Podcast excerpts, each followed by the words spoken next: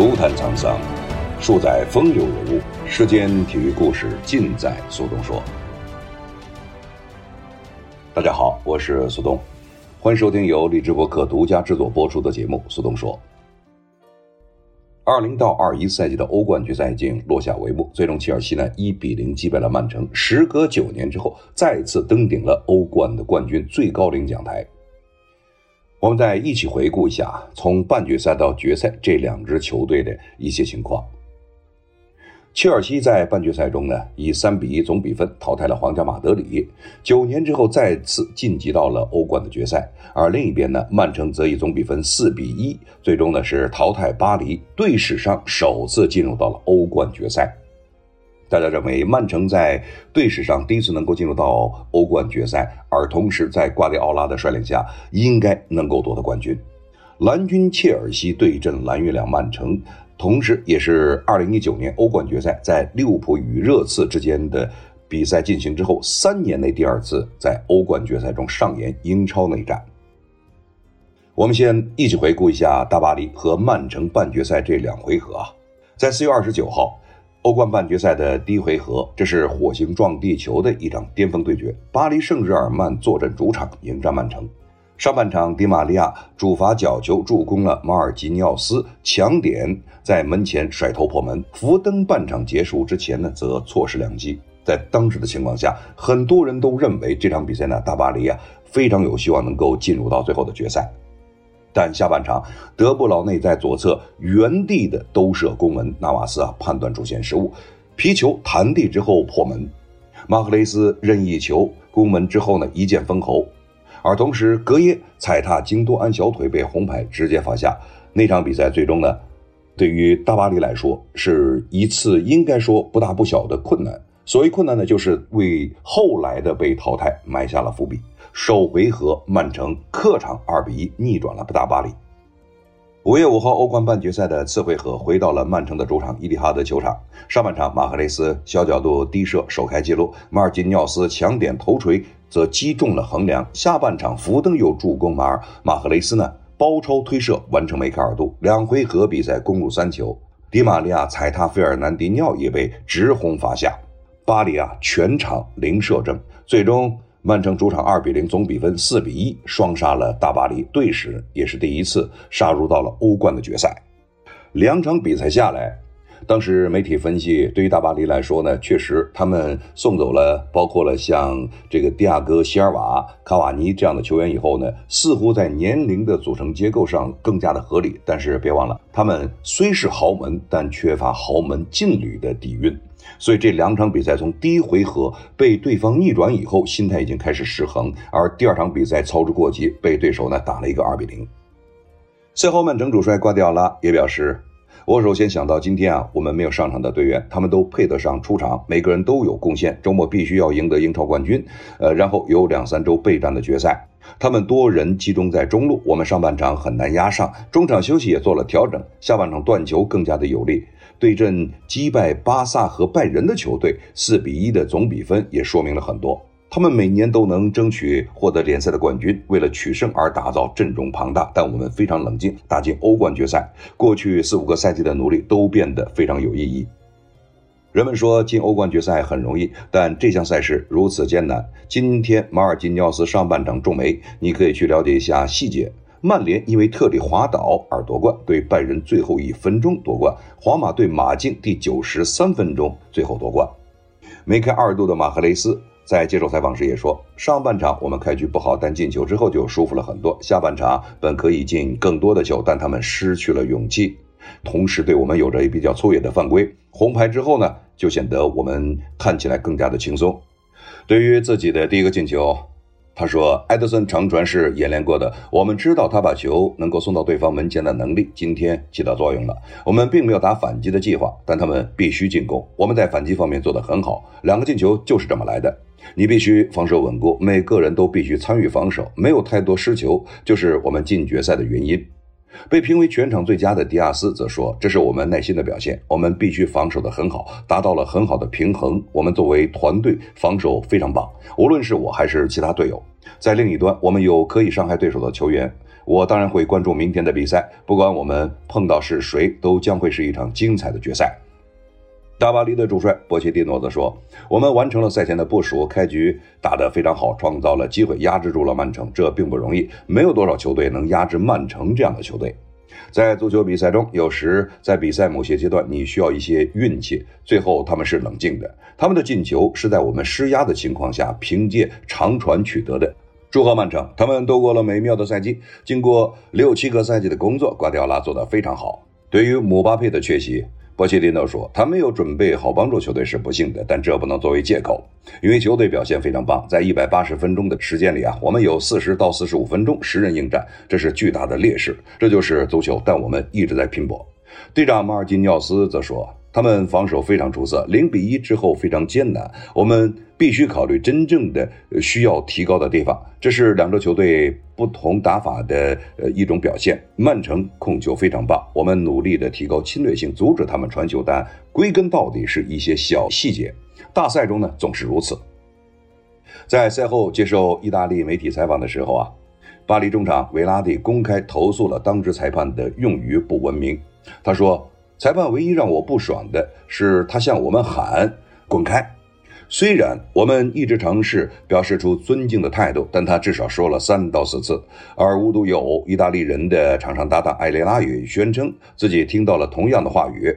他说：“今晚裁判向帕雷德斯骂‘滚开’，这一点都不正常。如果有球员这么做，那他大概要被禁赛三到四场。”就此，维拉蒂也补充道：“他就指的裁判啊，呃，库伊佩尔斯。”他还对我说了两次，对他来说也许是正常的，但如果我这么做，就会被停赛十场。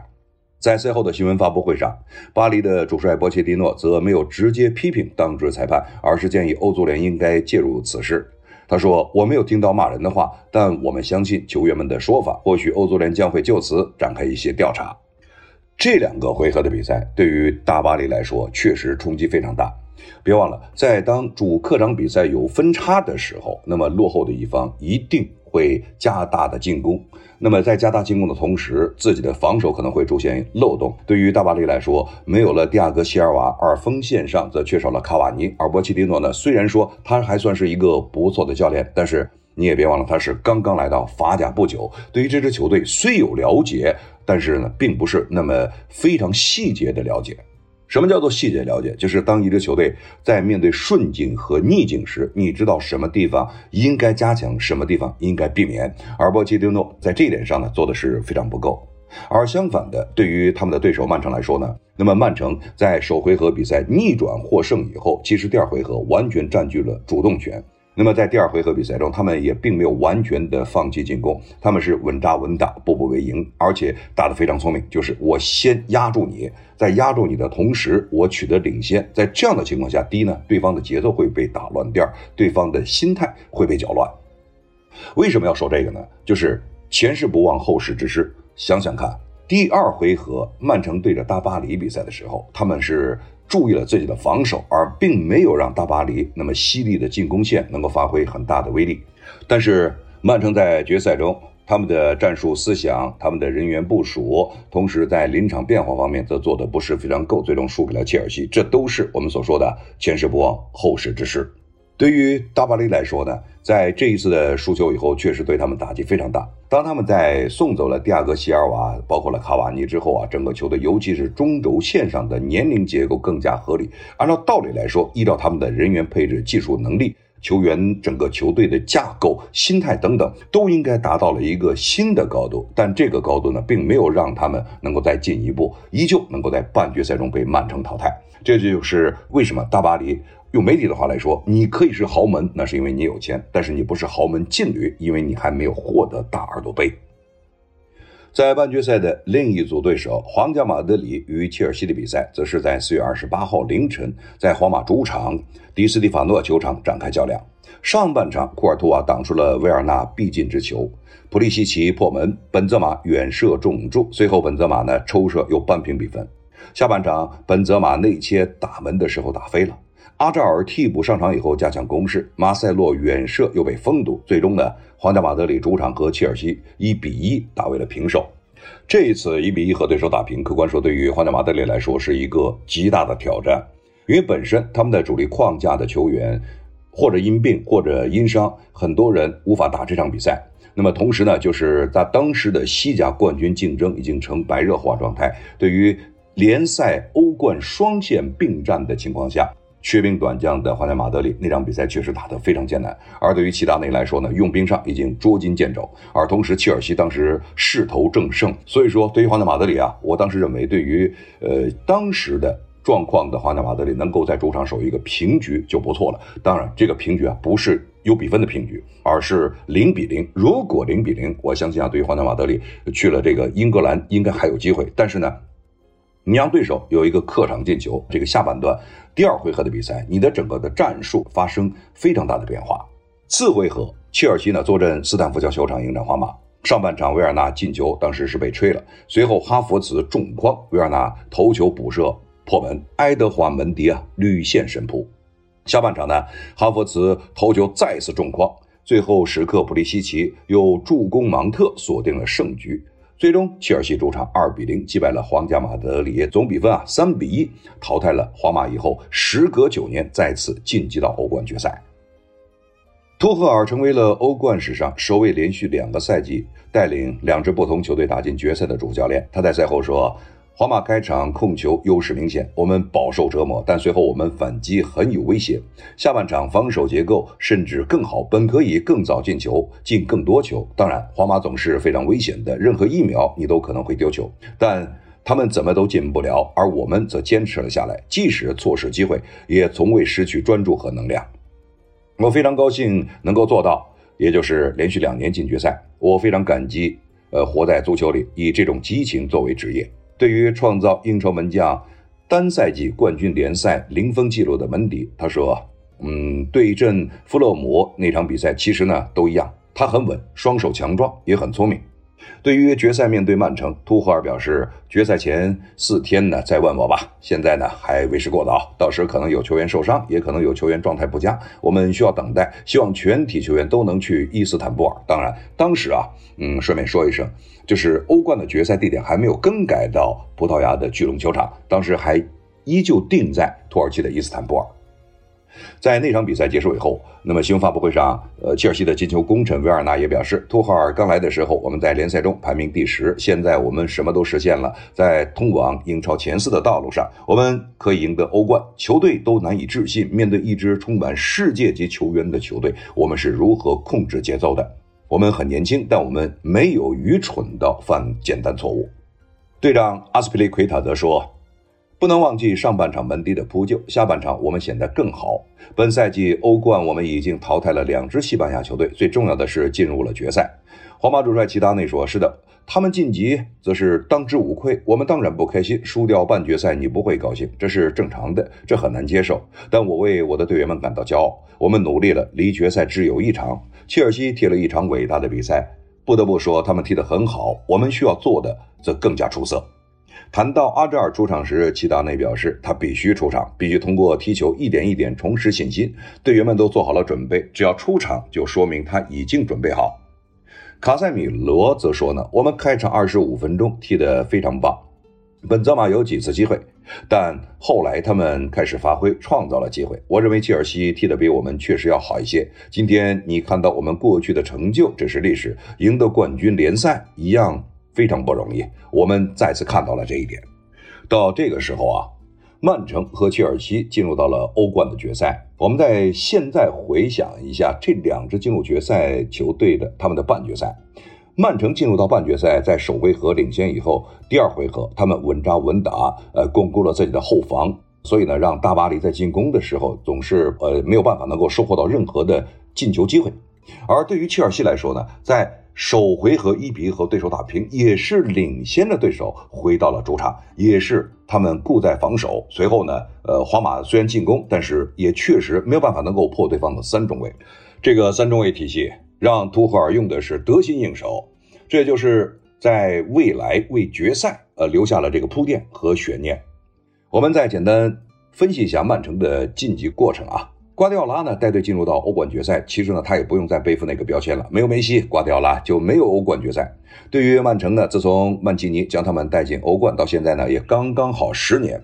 十年看着很长，但把事情做对了，仍然值得期待。曼奇尼当年就说啊，曼城没有夺得欧冠的风骨，瓜迪奥拉也跟着说，曼城在欧冠还很嫩。两位名帅各带曼城出征欧冠，都曾犯下了匪夷所思的错误，反倒是二线教练的佩莱格里尼实现了四强突破。佩莱格里尼的名头比不上曼奇尼，更比不上瓜迪奥拉，但发挥正常，取得了队史欧冠最佳的成绩。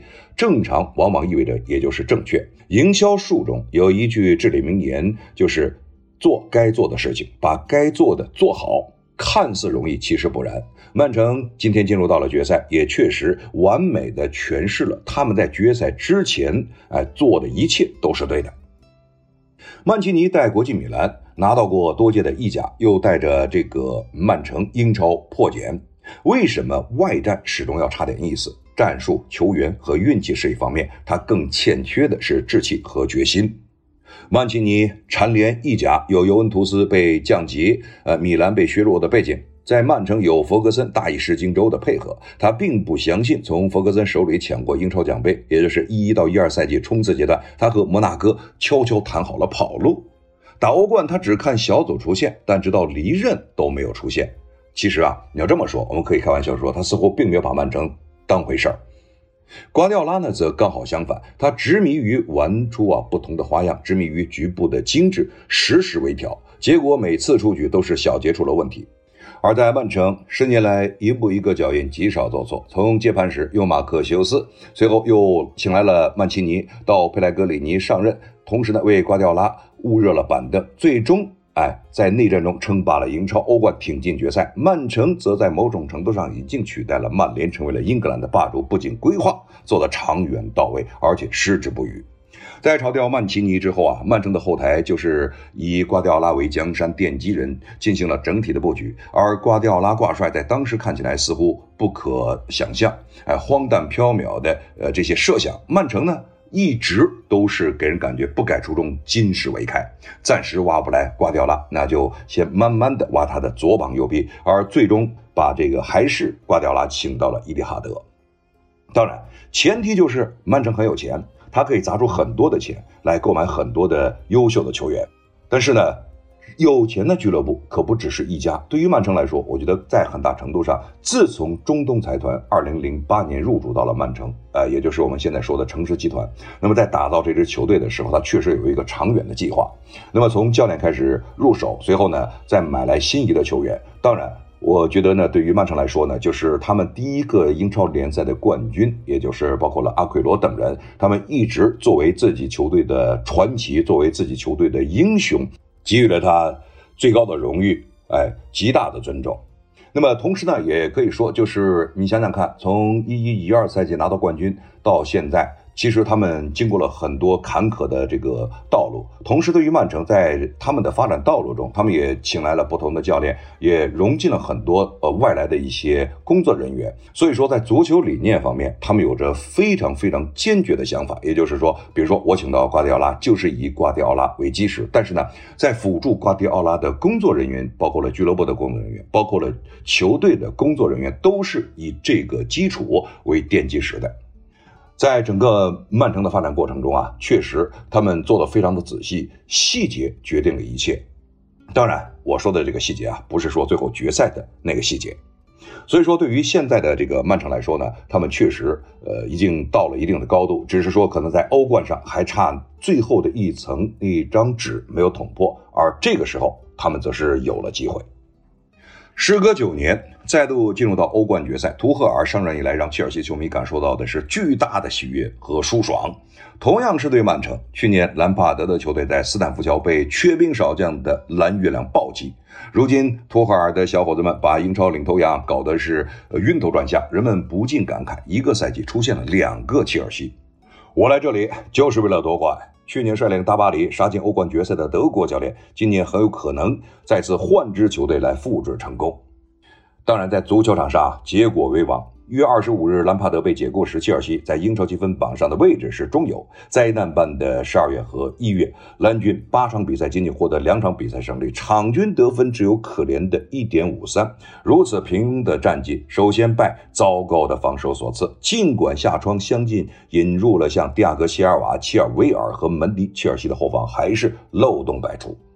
神灯下课二十四小时，德国人图赫尔立刻走马上任。随即率队取得了令人惊叹的十二场不败，英超一波的六胜四平，让新蓝军渐渐开始爬升，并坐稳了联赛前四的位置。期间呢，总共只丢了两球，其中一球还是吕迪戈的乌龙，场均丢球数仅仅零点二个。呃，同比啊，要说的话，远远领先其他英超球队。那么再往前数，从九二年英超创建到本赛季开始之前，没有哪名教练。能在上任后的前五个主场比赛中全部零封对手，图赫尔做到了。密不透风的防守是蓝军在积分榜上一路开始爬升的主要原因，因为在进攻方面，德国人上任之后的数据还不如前任。图赫尔率队场均进球仅有一点一个，兰帕德执教的时候是一点七个。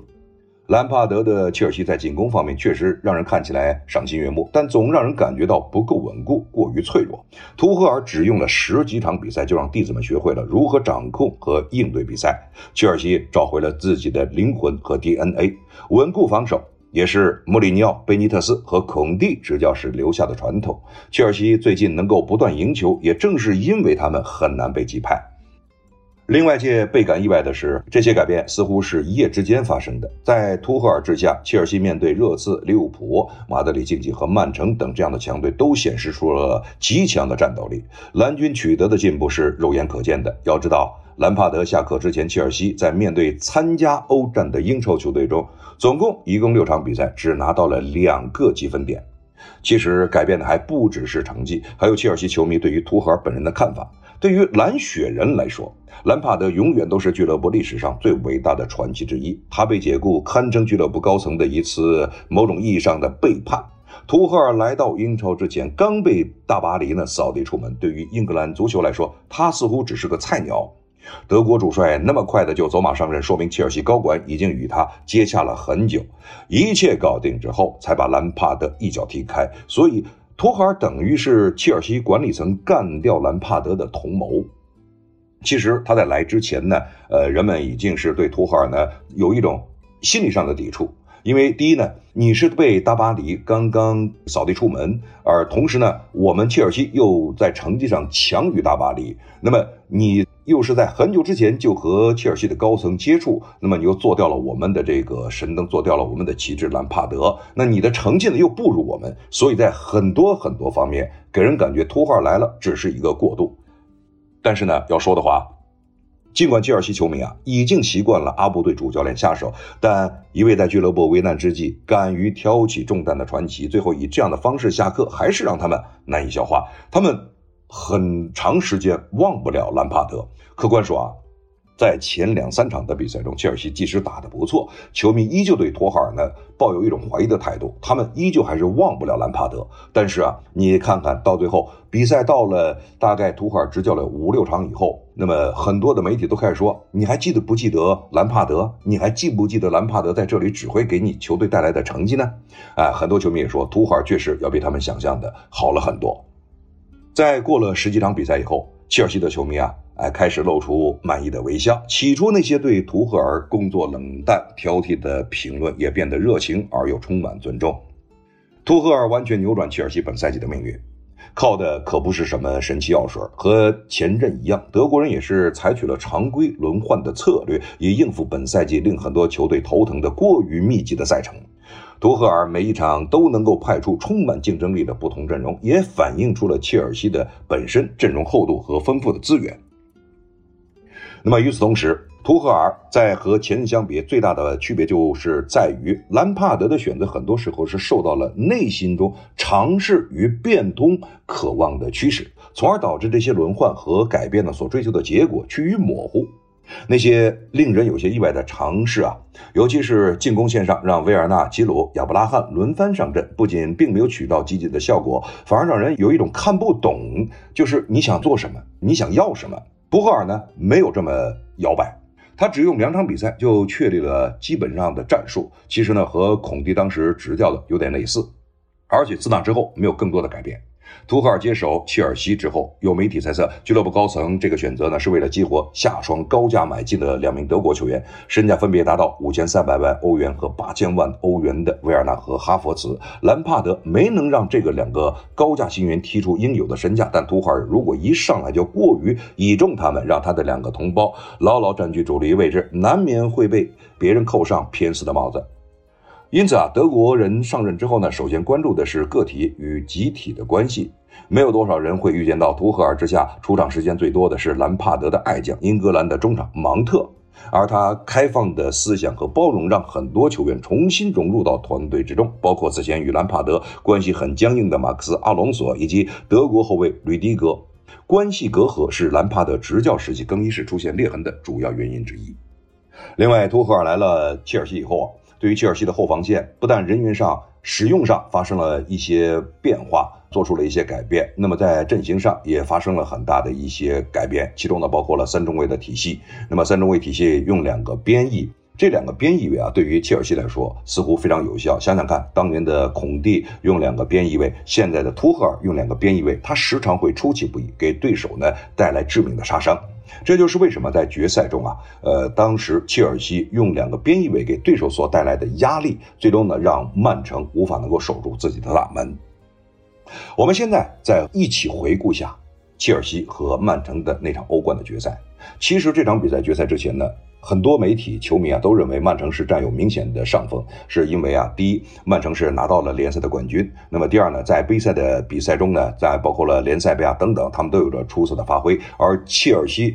这一段时间在联赛中的发挥呢，并不能够让人相信他们有足够的能力去冲击瓜迪奥拉的曼城。为什么呢？就是我们虽然看到了最终他们还是进入到了前四，但是呢，你要和整个曼城这个赛季相比，他们还是有很大的差距。但是别忘了，欧冠的决赛是一场定胜负，而图赫尔在过往，尤其在上个赛季的带领着大巴黎所进行的尝试，虽然没有让人。幸福，但是呢，这个赛季在切尔西所做的防守上的改变则让人尊重。刚才在一开始啊也提到过，就是曼城淘汰大巴黎主要的原因呢，就是他们在后防线，尤其在中场搭起了一道非常坚固的屏障。而切尔西最终呢能够击败他们的对手皇家马德里，也是靠着防守。当这两支球队相遇于决赛的时候，曼城的进攻的。天性就会露出来，而图赫尔防守的本事也会显现出来。三中卫体系加两个边翼位，对于曼城的所谓的中场会形成包夹之势。